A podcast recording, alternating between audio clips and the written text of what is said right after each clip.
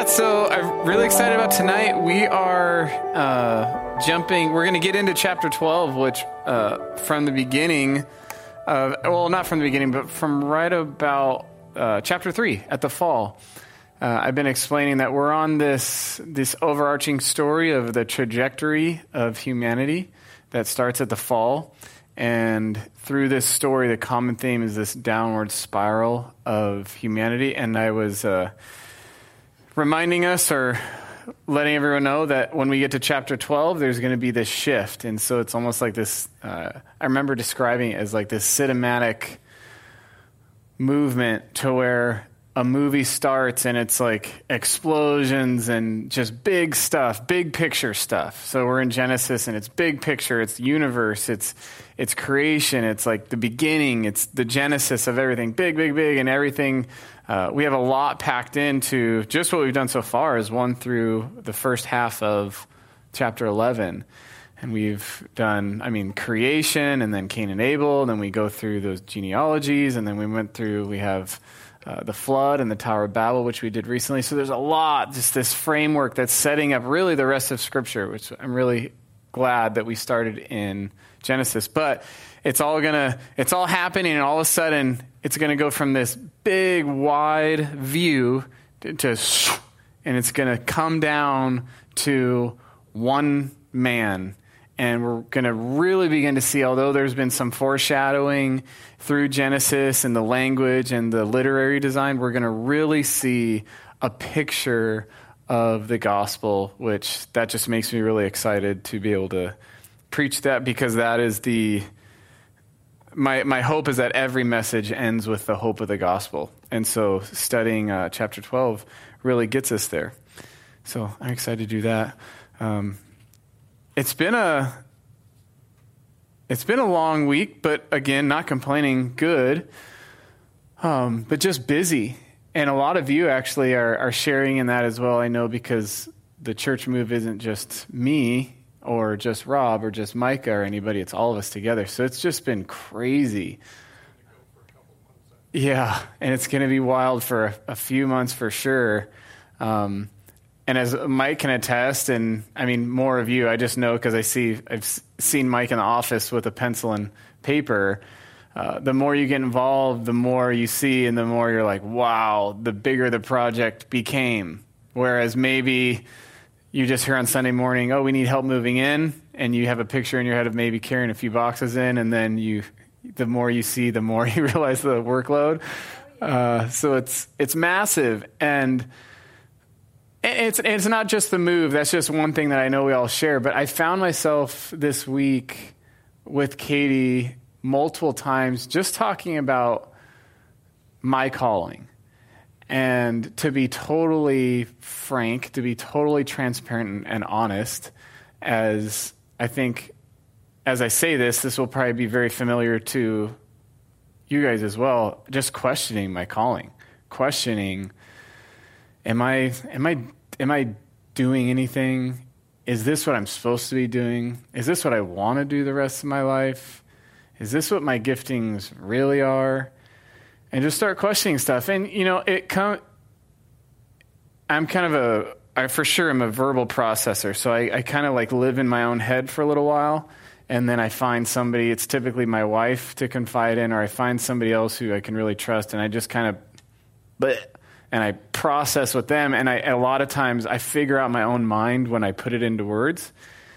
Um, and so as I was just, as I've been talking with my wife and just this reoccurring conversation and, and like odd conversations also have been happening, like random people I'm seeing around town say, say something, um, and not bad, but it sparks a thought in my head that just makes me go, is this, am I doing what I'm supposed to be doing? And just really questioning, my calling. And I, I, it comes from multiple places. And I think one of them is just difficulty. Just when the job is hard, you just go, man, is this what I want to be doing for like the rest of my life? Ministry is hard.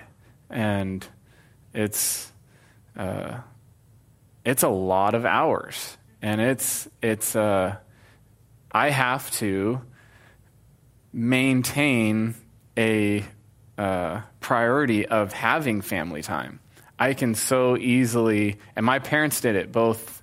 Uh, my dad having a full time job as a police officer, and also basically him and my mom full time in ministry. I remember as a kid them sitting us down and repenting and apologizing for putting ministry above family time. And so we, my dad just made hard decisions. Like, we are not, I know there's a need here, but I'm not, we're not filling that.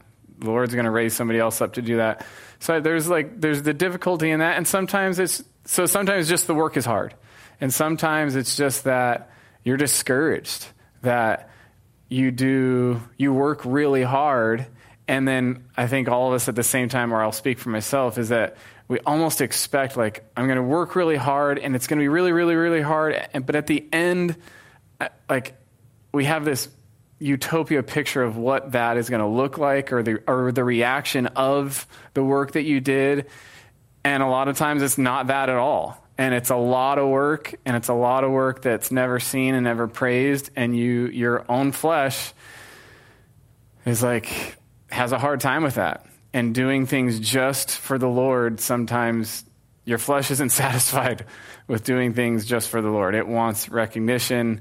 Um, and sometimes for me, it's routine. Uh, my wife knows if I if I go, uh, I need some routine in my life.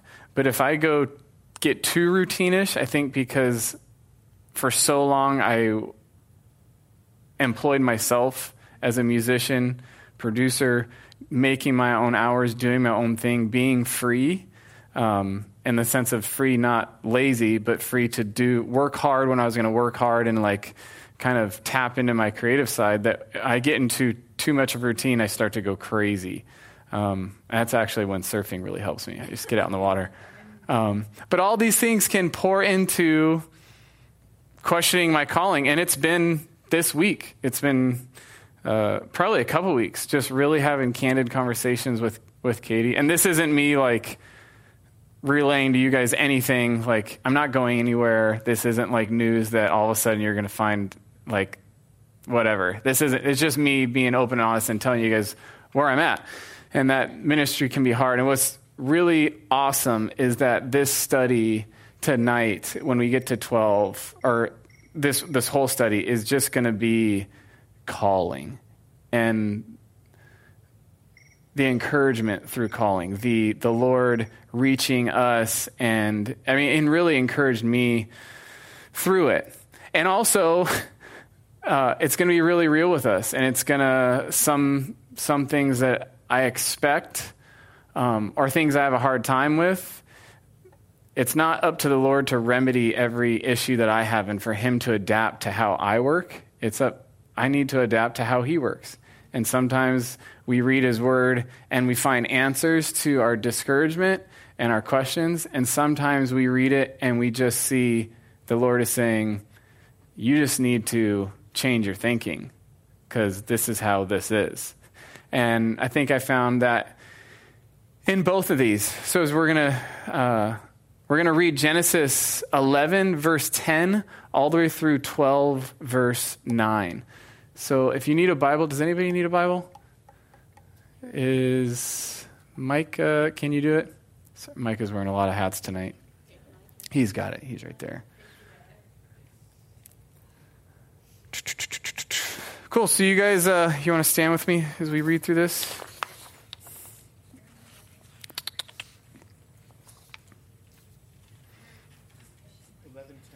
Yeah, eleven ten. Yeah, through twelve nine. So if you remember, we just came off of the uh, the Tower of Babel, and we're gonna we we've un, we've done uh, two genealogies so far, and we're actually heading into our third tonight. So Genesis is packed. Uh, but here we go Genesis 11, verse 10. These are the generations of Shem. When Shem was 100 years old, he fathered Arpachshad, who uh, Arpachshad two years after the flood, and Shem living after his he fathered Arpachshad 500 years and had other sons and daughters. When Arpachshad had lived 35 years, he fathered Shelah. And Arpachshad lived after he fathered Shelah 403 years and had other sons and daughters. When Shelah had lived 30 years, he fathered Eber. And Shelah lived after he fathered Eber 403 years and had other sons and daughters. When Eber had lived 34 years, he fathered Peleg. And Eber lived after he fathered Peleg 300 or 430 years and had other sons and daughters. When Peleg had lived 30 years, he fathered Reu. And Peleg lived after he fathered Reu 209 years and had other sons and daughters. When Reu had lived 32 years, he fathered Serug. And Reu lived after he fathered Serug 207 years and had other sons and daughters. When Serug had, lifted, had lived 30 years, he fathered Nahor. And Serug lived after he fathered Nahor 200 years and had other sons and daughters. When Nahor had lived 29 years, he fathered Terah. And Nahor lived after he fathered Terah 119 years and had other sons and daughters. When Terah had lived 70 years, he fathered Abram, Nahor, and Haran. Haran. Now, uh, verse 27 these are the generations of Terah. Terah fathered Abram, Nahor, and Haran, and Haran fathered Lot. Haran died in the presence of his father Terah in the land of his kindred in Ur of Chaldeans. And Abram and Nahor took wives. The name of Abram's wife was Sarai, and the name of Nahor's wife was Milcah. And the daughter of Haran, the father of Milcah and Iscah. Now Sarai was barren, and she had no children. Verse 31 Terah took Abram his son, and Lot the sons of Haran, and his grandsons, and Sarai his daughter in law, his sons his son Abram's wife, and they went forth together from Ur of the Chaldeans to, into the land of Canaan. But when they came to Haran, they settled there. The days of Terah were 205 years, and Terah died in Haran. Chapter 12, uh, the call of Abraham, or Abram. Now the Lord said to Abram, Go from your country and your kindred and your father's house to the land that I will show you, and I will make of you a great nation. I will bless you and make your name great, so that you will be a blessing. I will bless those who bless you, and him who dishonors you I will curse, and in you all the families of the earth shall be blessed. So Abram went as the Lord told him, and Lot went with him. Abram was 75 years old when he departed from Haran, and Abram took Sarai his wife, and Lot his brother's son, and all their possessions that they had gathered, and the people that they had acquired in Haran. And they set out to go to the land of Canaan. When they came to the land of Canaan, Abram passed through the land to the place of Shechem, to the oak of Moreh at that time, the, uh, the Canaanites were in the land, and the Lord appeared to Abram and said, To your offspring I will give this land. So he built there an altar to the Lord who had appeared to him. From there he moved to the hill country to, of the east of Bethel and pitched his tent with Bethel on the west and Ai on the east. And there he built an altar to the Lord and called upon the name of the Lord. And Abram journeyed on still, on still going toward Negev. Let's pray. Father in heaven, we thank you for the, your word. And Lord, we trust that just that, just reading your word, that your word is living and active, Lord, that it's profitable for us. And there needs to be nothing else. Lord, that this is beneficial, us reading your word. And Lord, it's increasing our faith. It's revealing to us who you are. And Lord, uh, I, we thank you for even these genealogies that maybe we we glance over. Lord, we thank you for your word. We know that all of it is true and all of it is from you. It's, the, it's your word, and therefore it is the most important thing that we have. Lord, uh, Spirit, help me tonight to unpack this. Help us all to hear, have uh, soft hearts, be good soil. Lord, that we would be encouraged in the work that Christ did, that our eyes would look to Christ as the hero in life, that he is our only hope. And Lord, as we uh, realize this, the, the power of the gospel as it renews us, it would also renew our uh, vigor, Lord, to share this gospel as it was freely given to us, that we would go into this next week with a fire in us to share this good news for others. Uh, we love you and praise you in Jesus' name. Amen. Go to have a seat. So, in. Um, at the beginning of this Genesis study, one of the other things I said is that we often divide up. When we read these Bible stories, we kind of uh, view them as movies, which have these clear protagonists and antagonists, and that we view Bible stories in the same way is that there's the villain, and then there's the good guy. There's the bad people, and there's the good people. And we have we have Cain, we have the bad guy, and then we have Abel, the good guy. And we, we go through these stories with um, this very black and white view of the Bible that they are these children's stories that are boiled down to this guy is good and this guy is bad. And really, if we look at life and we look at our own lives, it's much more gray. At any given time, you could see me and be like, good guy. And in another given time, you could see me and be like, bad guy. And think, yeah, I'm in between. And so we're studying real people. And a, a, theme through this, if you guys remember with Noah, uh, I tried to make the case and make the point that we can't look to Noah as this perfectly moral person, and he is the reason why God saved him. His morality was the reason, but it was that his faith and him believing the Lord, that was his righteousness. And so the same way that Noah is saved, Noah was saved, is the same way that we are saved. It's, it's trusting in the Lord, is having faith in him. And so as we read through scripture, we do have that, we, we tend to have this black and white picture. Now, what's interesting here, and, and really the genealogy, we're not going to spend a lot of time in the genealogy as we have the previous genealogies, but it really helps us in, in setting the stage for what I believe uh, chapter 12 is telling us. Is that we have this, um, we had the fall, and then remember we had Seth, and Seth was this glimmer of hope. Seth was going to be this line that we would see would be the line of Christ, and there was this glimmer of hope that, like, uh, if I could use this example of viewing things as very black and white, is you had Cain, bad guy, pure bad, Abel, purely good guy, and the good guy died. And so it's it's painting this picture for us, and then Seth comes along, and there's this glimmer of hope of oh, there'll be there's good people. And he was it was it says that in that time men began to call upon the name of the lord. So it's good. And if you remember if you were here during that study uh, not downplaying that it's it's important to we are to call upon the name of the lord. And it's important that we pass that down through generations that we reflect that that we image god to our culture around us that we pass that down. But in our own strength we're going to see here what is happening. We're going to see the dead end. Um, is living in Ur, and Ur was uh, it's modern day Iraq, and it was the place, um, the central location of the worship of the lunar gods or the moon god, and the moon god was the greatest god.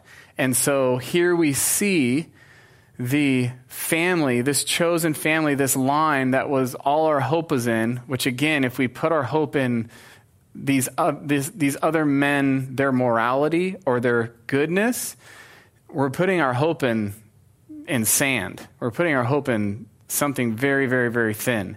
And so we see in, in here, we're going to see these two dead ends that the author is pointing out that even the best people come to this dead end in themselves and God has to be the mediator. So we see that Terah is, he's worshiping um, idols. He's worshiping gods. Turn to uh, Joshua 24. We're going to read quickly verses 1 through 3, just so you can see this, because it's actually spelled out.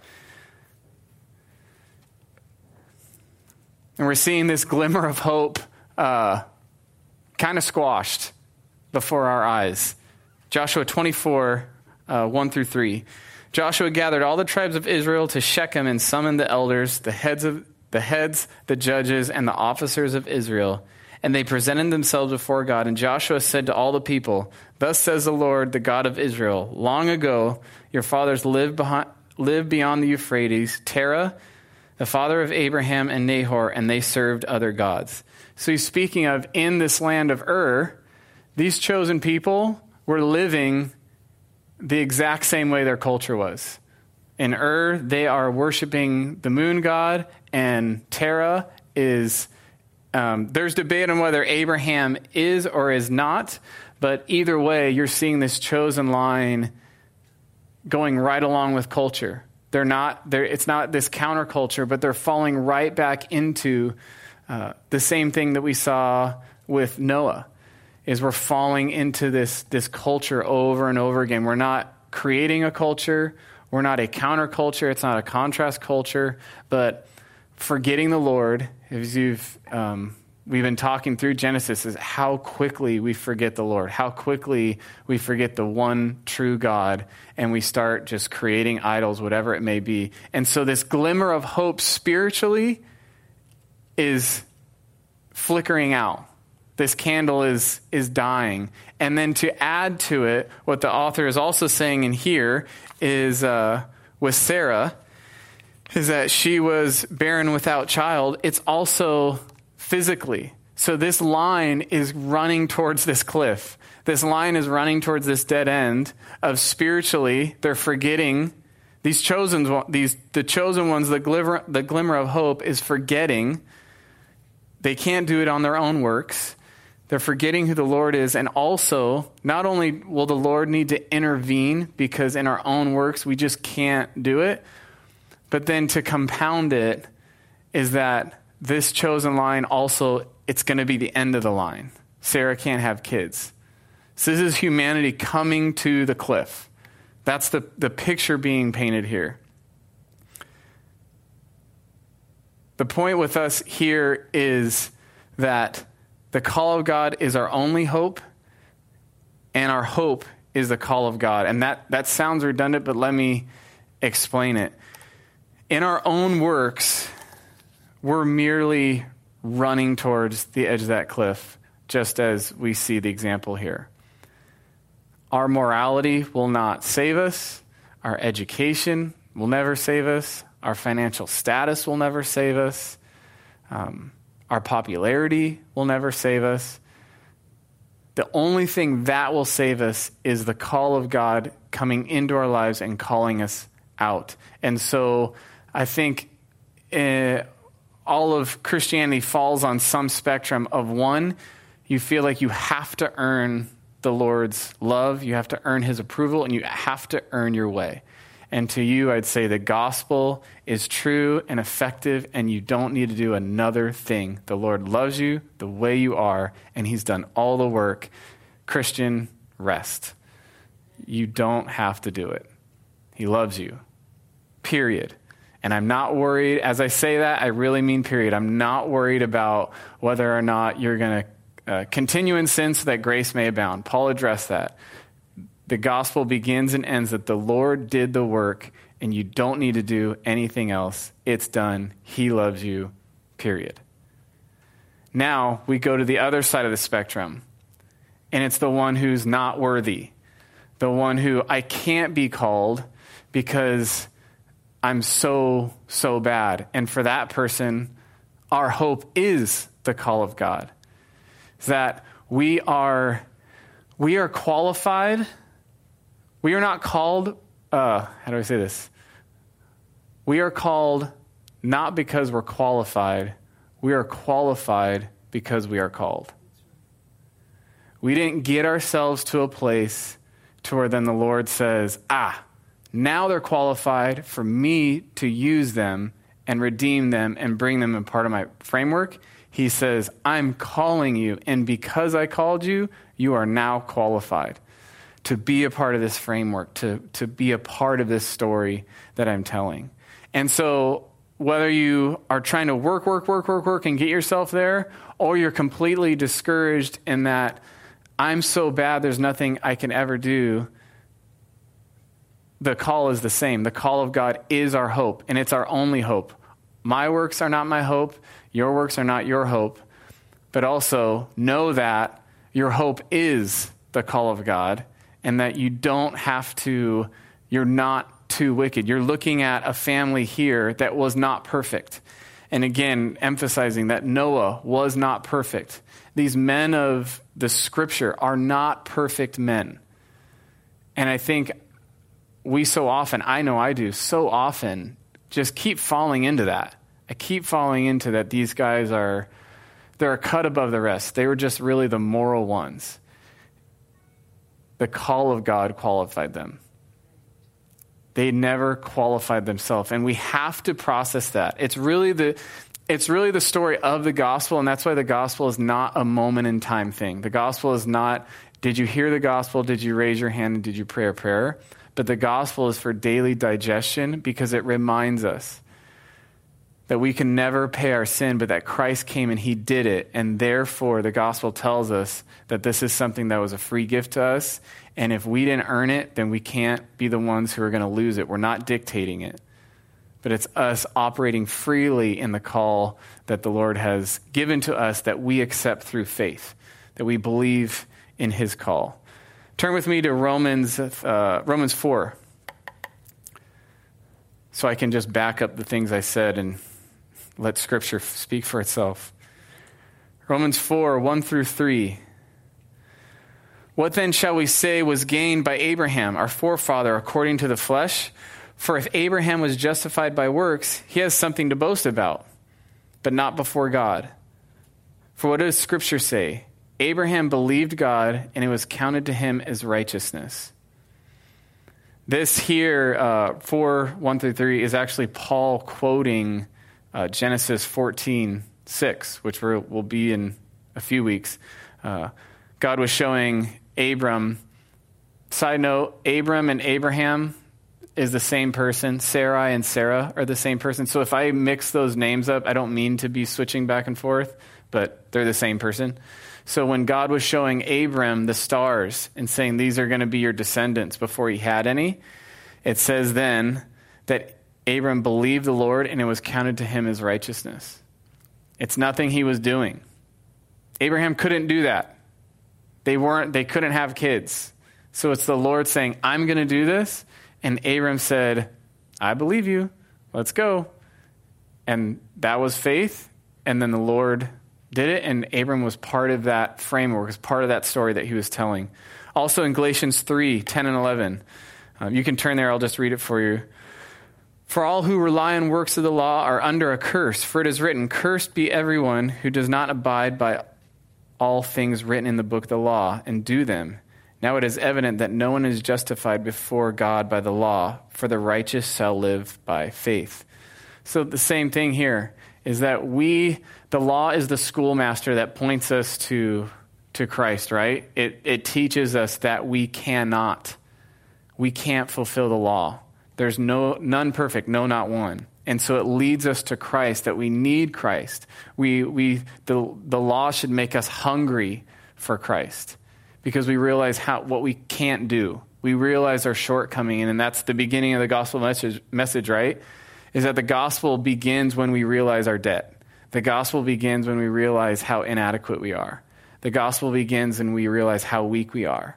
And then the Lord comes in and says, now I'm going to show how strong I am. It makes us hungry for the Messiah. But when we feel like we have strengths, when we feel like, again, like our education or our prosperity or our talents will save us, we don't see our debt. And then we find ourselves working and working and being a moral people, not to please the Lord, but to earn something, which is not the Lord's intention. So, our first point the call of God is our only hope, and our hope is the call of God. Now, I don't know about you guys. You guys probably know this about me because you hear me talk enough, but I, I'm pretty detailed. Like, I know when to relax, but I also want to know what's happening, and I I like to have a plan. I like to have a general like goal and see a vision and run after it and set tangible goals and, and do that whole thing. And I think that's one of the things that I've even been questioning. Um, turn with me to Acts 7. I want to show you the kind of faith that the Lord is, is building in Abram. So if you remember, I know there's a lot of names, and if you're like me, you hear too many weird names and you kind of check out, and you kind of just hear like bigger concepts, and it's hard to keep all the names straight. Um, so, what's happening here is that they are in Ur, right? So, in what we just read, chapter 12. It's probably better if I just read it to you again so you have it. Um, so actually, chapter 11, verse 31 Terah took Abram his son and Lot, the sons of Haran, his grandson, and Sarai, his daughter in law, his son Abram's wife, and they went forth together from Ur of the Chaldeans to go into the land of Canaan. But when they came to Haran, they settled there. The days of Terah were 205 years, and Terah died in Haran. Okay? So they're going from, they're in Ur, and then they're going to Canaan, and they stop in Haran. Got it? So follow that. Haran is also the name of his son that died, so don't get confused. So just all these pieces that are moving around. So Ur, going to Canaan, stop in Haran, right? So then we get to chapter 12. And if you guys remember in any other genealogies, not everything is chronological. So not everything. Uh, is happening back to back to back to back. Sometimes it goes through, and then we go back up and we cover what was happening of the genealogy that we just covered. So then we get to chapter 12. Now the Lord said to Abram, Go from your country and your kindred and your father's house and land that I will show you. So here, they're in Haran, right? And he's the Lord is calling Abram to leave Haran and go to Canaan. Now, let's go to Acts 7 1 through 4, or had you turn to. And the high priest said, Are these things so? And Stephen said, Brothers and fathers, hear me. The God of glory appeared to our father Abraham when he was in Mesopotamia before he lived in Haran, and said to him, Go out from your land and from your kindred, and go into the land that I will show you. Then he went out from the land of the Chaldeans and lived in Haran. And after his father died, he removed him from there into the land which you are now living. So, Lord has called Abram out of Ur. And he's also, then, if we go back to Genesis uh, 12, he's called him out of Haran, right? So he's calling him. So if we go back, we see that. So Ur was the place where they worshiped the moon god. Um, Haran was the same.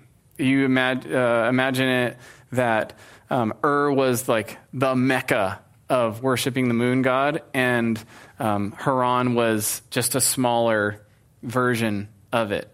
And so he's calling Abram out of these places. I'm going to bring you out of this culture and make, he's going to make something special of Abraham. And, and we know the end story. So we, we can kind of see, or we definitely can see things from the end because we know what he's speaking of here. But remember, um, I think with Noah, I was trying to do this is keep place yourself in these guys' position where, like, we know how long the flood was for Noah, but he didn't know. And, and we know when they get off the boat, like, what's going to happen. They get off the boat and the whole earth is empty. Like, realizing they don't have the story in front of them. The amount of faith that is being stretched in, in following this is insane. So scary. So then here we have Abram who is living in a land where his father, this, this line that was this glimmer of hope, his father is worshiping idols. Um, again, there's debate on whether Abram was engaging in this as well, but we're seeing this humanity, this light flicker out. And he's calling him out of that to go to Canaan, and then they go and they don't get to Canaan, right? So they, they stop and they're in Haran, and Haran, uh, Terah dies there. And there's some imagery happening here of Canaan is the promised land, right? So there's some imagery that's pointing towards the Israelites not entering the promised land because of unbelief. So Terah is leaving Mesopotamia, leaving Ur to go to Canaan, but is an idolater, and therefore he doesn't get to the promised land. He dies in Haran. So you're seeing that imagery that's also pointing forward.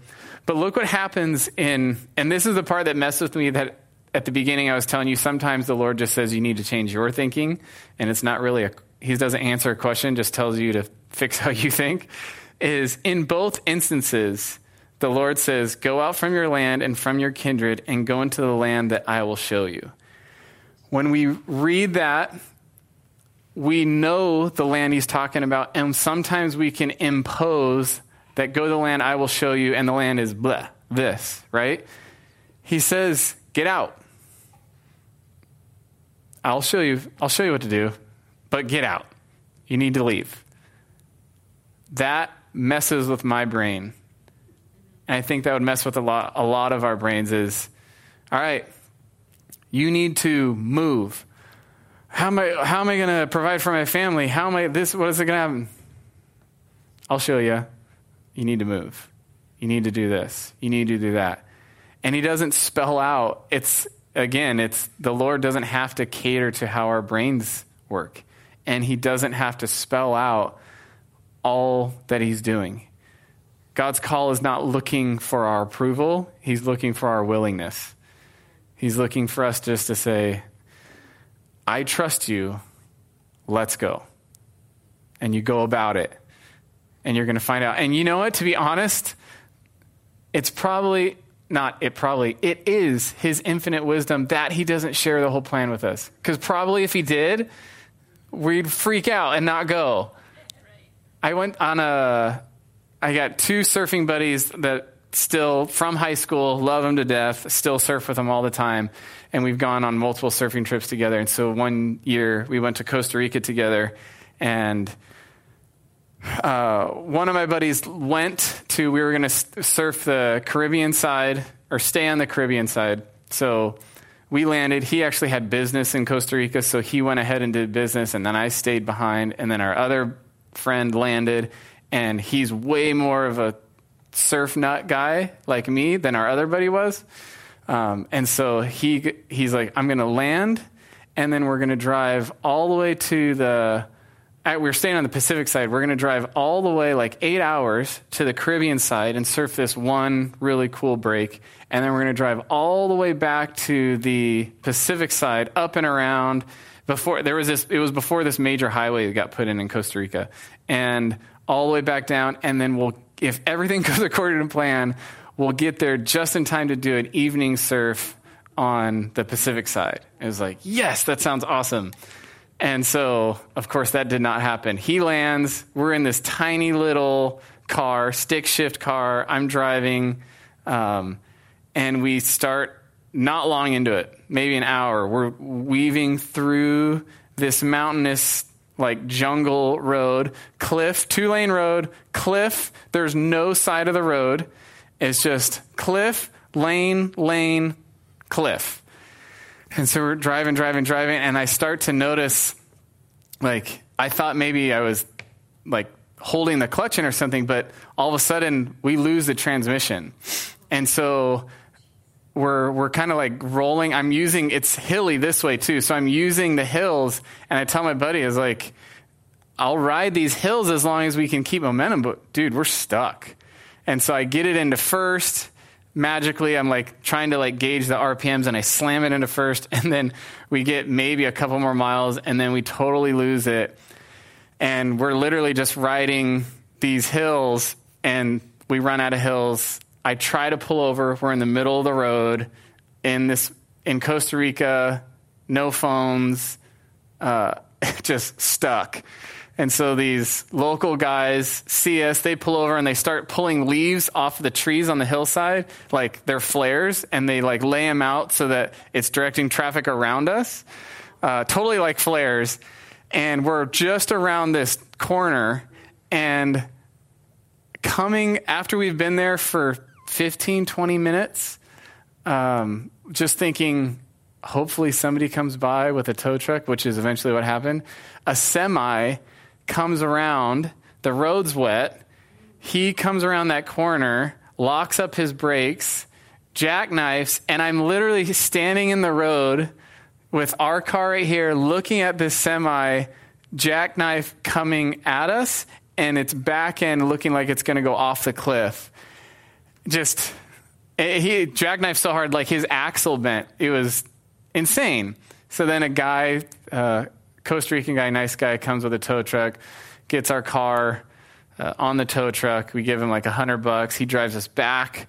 Then we have to go back to budget and turn our car back in. We we and they had to come. They actually came and picked us up, and me and my buddy fell asleep in the car for like two hours on the side of the road because they it's whatever. It wasn't a high priority. So we ended up getting to the Pacific side like at two in the two in the morning, and then had a great time. And then our very last day, we're out in the water surfing our last surf. There's nobody else in the water but two locals, and I look inside, and uh, it's a girl. She's waving like this, and so I was like, guys, she's waving us in. So we go in, and our windows were busted, and all of our stuff was gone. So passport, money, credit cards, the whole deal. So then we get in the car, are flying back to our hotel. Like we got to make calls, cancel cards, and then I'm fl- I'm driving and I'm flying, going so fast. And then there's this police police officer, Costa Rican police officer, on the side of the road. And he, I don't know why, he, if this is custom, but he has his gun in his hand, and he waves his gun like this I, I, st- I don't understand. and so I was like, oh, guys, this is not good. Like, n- we have to, hopefully, he's just really nice. Like, everything just got stolen, our windows broken, but no IDs, nothing. So I, I'm so focused on him, I don't realize there's a very elderly lady standing next to him. And so I pull over, and she can't speak any English. And he's like, Where are you guys going? We're like, We're heading over here. He said, She needs to go to the bank the next town over. Can you take her? And literally, the car has three seats, and there's three of us. and so I, I, I'm like, at a certain point when stuff gets so off the rails, I just embrace it. And so I was almost like, you couldn't bum me out at that point. And so he says that, and I don't even like ask anybody in the car. And I was just like, put her in. So she's this elderly lady is literally sitting in my buddy's lap as we drive her to the next town, drop her off, and then we base, I mean, had a bunch of calls to make and had to get money wired to us so we could eat and whatnot. Um, and it was awesome. It's an awesome memory. But if you were to tell me before going to Costa Rica, before buying a plane ticket and buying a hotel room, like, this is what it's going to look like, I'd be like, nah, it doesn't sound fun at all. It sounds like a nightmare. It sounds like we're going to lose a lot of money, but it's a really fond memory. It was a really fun adventure. Everything went wrong, and we had a blast. And when I surf with my buddies, those times come up. And it's one of those things. It's, it's the Lord's wisdom that He's, we want all the details because we want to be in control. We want to have the wheel. And in His wisdom, He's like, you don't need to know everything. And honestly, you don't want to know everything it's going to work out and you're going to look back on it and you're going to be encouraged and you're going to enjoy it and there's going to be hard times. I didn't want to get robbed. I didn't want to have a car breakdown. But his faithfulness, it's we'll look back on it and see him working through it and know like, wow, I never would have planned that. I'm so glad I'm not in control, but he's in control. So our point number 2 is the call of God doesn't seek our approval, it seeks our willingness. He just wants your willingness to follow him, to have faith and trust him. Now, lastly, for our last point, let's go back to chapter 12. Chapter 12 says, Now the Lord said to Abram, Go from your country and your kindred and your father's house to the land that I will show you, and I will make for you a great nation. I will bless you and make you a great name so that you will be a blessing. What was the end goal in this verse? Not talking big picture because we know this is pointing to the Messiah. But what was the end goal of this for God to bless Abraham? A great nation. What's the. Yep. Yeah, you're right. You're all right. So I don't want to say you're wrong. Um, I'm even thinking right in this verse, let me read it. And I will make for you a great nation, and I will bless you and make your name great, so that you will be a blessing. I think so many times, I'll, I just speak for myself. My natural inclination is to seek my own blessing. My natural inclination is to follow the call that makes me happy, that makes a name for me, that appeases me. And here the Lord saying, I'm going to bless you so that, like, don't stop there. I'm going to bless you so that you will be a blessing. And then it later says that you will be, you will bless all the families of the earth. And we know that's pointing to the Messiah, that through you, there's going to be a lineage that Christ is going to come and he's going to bless the entire earth because he's going to be the mediator. And he's going to call, we've all been extended this call that we can accept by faith. So the challenge is, is this really easy and practical for us? If your call is all about you, if your call is all about building up your name, building up your finances, building up your reputation, building up your ego, and myself included, that's when we need to have a long, serious talk with the Lord and assess our calling. Our calling, it doesn't line up with Scripture that our calling is about us. That's modeled in Christ. Think of a more humbling calling. Christ did nothing that was comfortable for him. He did everything that was comfortable for someone else to bless us. And we're seeing that here. We're seeing the gospel here with Abram, how the Lord is calling. It's, it's the beginning echoes of the gospel that's going to really form and spell itself out as we read through Scripture. Um,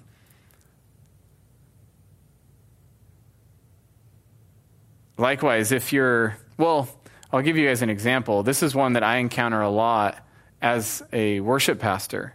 And it's a hard one. It's a hard one to uh, understand, maybe, or I've encountered that it's hard to understand. Is um, so I've played. I've had the privilege of playing on large stages, and it's it's cool, but to be totally honest with you, it's really fleeting. Um, and I've I know and I can see um, that desire in people. I've been privileged to be able to experience something and see the lack of fulfillment in it, and therefore it, it's it's really a benefit to me because it kind of destroys an idol that I could easily have if I just never, if I never achieve that idol and I just always thought like that will fulfill me, that will fulfill me.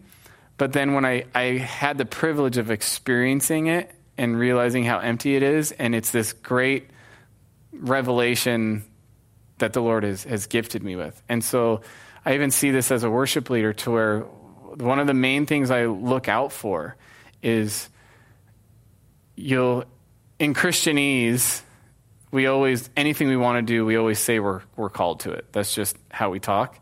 And so it's always, I'm called to worship ministry. I'm called to worship ministry.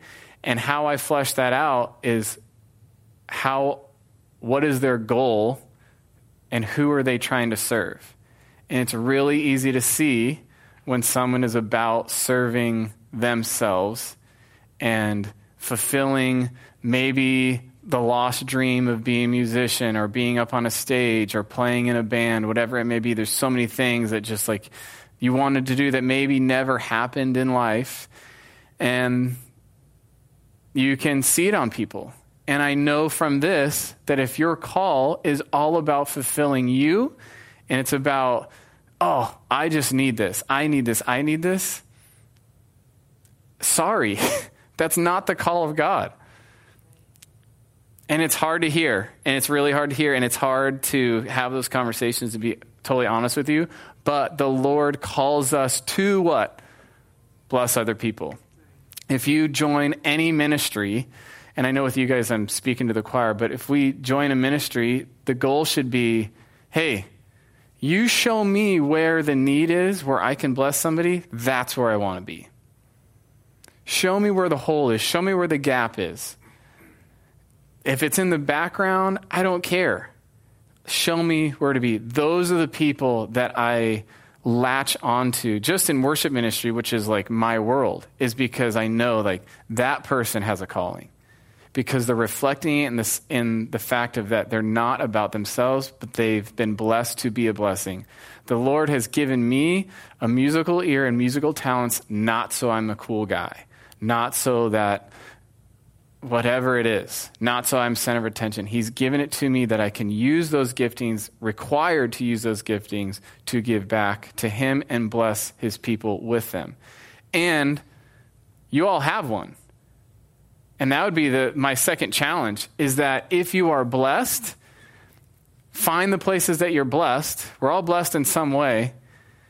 And that's your first hint. If you're guessing, like, I just don't know what my calling is, where, you, where do you feel like you're blessed? That could be the place that you're to be a blessing. I don't know what it would be. You're a really good listener.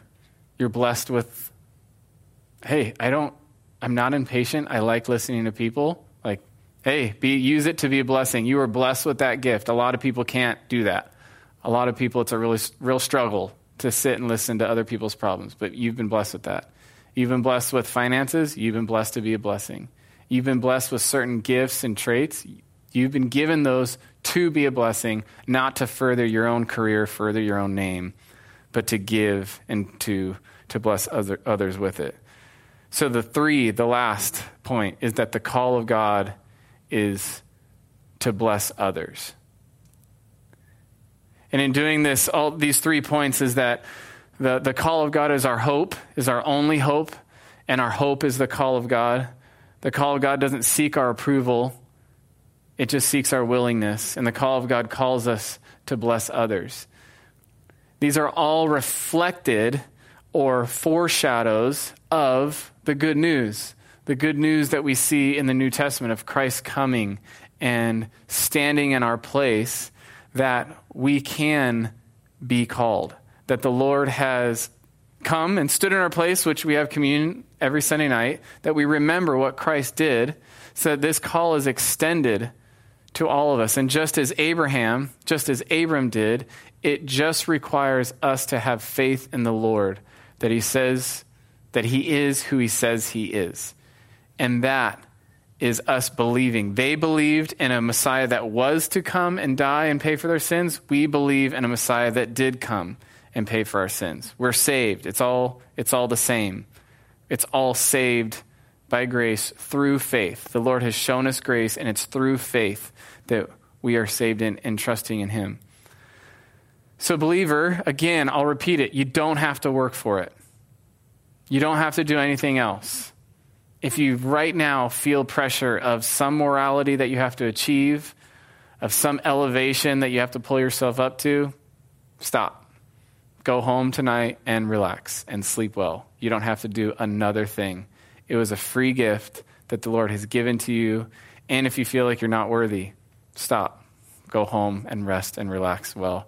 That you are worthy, that this scripture is full of broken men and women. These are not perfect people, but they're broken. They simply had one thing they had faith in the Lord, they had faith in what He said. And so the same thing is extended to us that Christ has come, He has died for us and stood in our place, clothed us in, in His righteousness, that He's called us out. So with Abram, this was a physical calling out. I'm calling you out of this, this wicked culture to create a counterculture in you. So how that translates for us is as a spiritual people. He's not calling us, the Lord is not calling us physically out of Newbury Park or whatever to go up to a cabin in the mountains and stay there. He's calling us out spiritually. He says, Step out from among them spiritually. I'm going to renew you, and you're going to be a contrast people that live amongst them. And I'm going to bless you so that you can be a blessing to the whole earth and extend this good news that He's given to us. And so we are this counterculture that's been called out that's been saved by grace through faith, not of our own works. We didn't do anything. We can't boast about it. Abraham can't boast about it. But it was this free gift to us. And so now it is our main identity. So we're going to see the Israelites being birthed out of Abram as we go through this story. They're given this Abram turns to Abraham. Sarai turns to Sarah. They're given these new identities. They're, be, they're going to become a people, right? That's what's happening to us spiritually. We are becoming, we have be, become, as we answer this call by faith, we have become a new people. And it's, it is our first and foremost identity. So we are Christian Republicans. We are Christian Democrats. We are Christian Caucasians. We are Christian blacks. We are Christian Hispanics. We are Christian, name your thing that you identify with. We are Christian surfers. We are Christian football players, whatever it is. I don't care where you identify with. Your secondary identity is probably just a hint for you at where your mission field is. Our first identity is now I am Christ. I am his imager, his image bearer. I am this, the living God lives in me, and now I am this mobile and active temple. And he's not calling me, calling me out of the world that we live in, that we're supposed to hide somewhere. But he's saying, This is your first and foremost identity. Now live among these people. So Israelites are going to live where the rest of the world is seeing them, and like they're not like any of us. What's up with those people? Same thing. Is that you are to live with Christ being your first and foremost identity in the culture that you're in, reflecting Him, imaging Him, so that people would see and become a part of that culture because the call has been issued to them. It's a free gift. They just have to accept it by faith. So He's done all the work for us. Isn't that awesome? I love. I was so happy to get to this, as I was saying at the beginning, to get to this because we've been doing a lot of um, it's profitable. I don't want to downplay it. We've been doing a lot of heady stuff, though. And I really think it's important because Genesis, the Pentateuch specifically frames the, how you see the rest of Scripture. It's really foundational. It's not just the story of how dirt became dirt. It is so much more than that. It frames everything. That's why Paul is constantly referring back to the first five books of the Bible. This is the framework. And I know it's a lot of stuff has been heady, but it all then points to the good news of the gospel that we've been called and that we didn't have to work for it and that we can't work for it and that he did all the work and it's a free gift. And man, what a good Savior we have.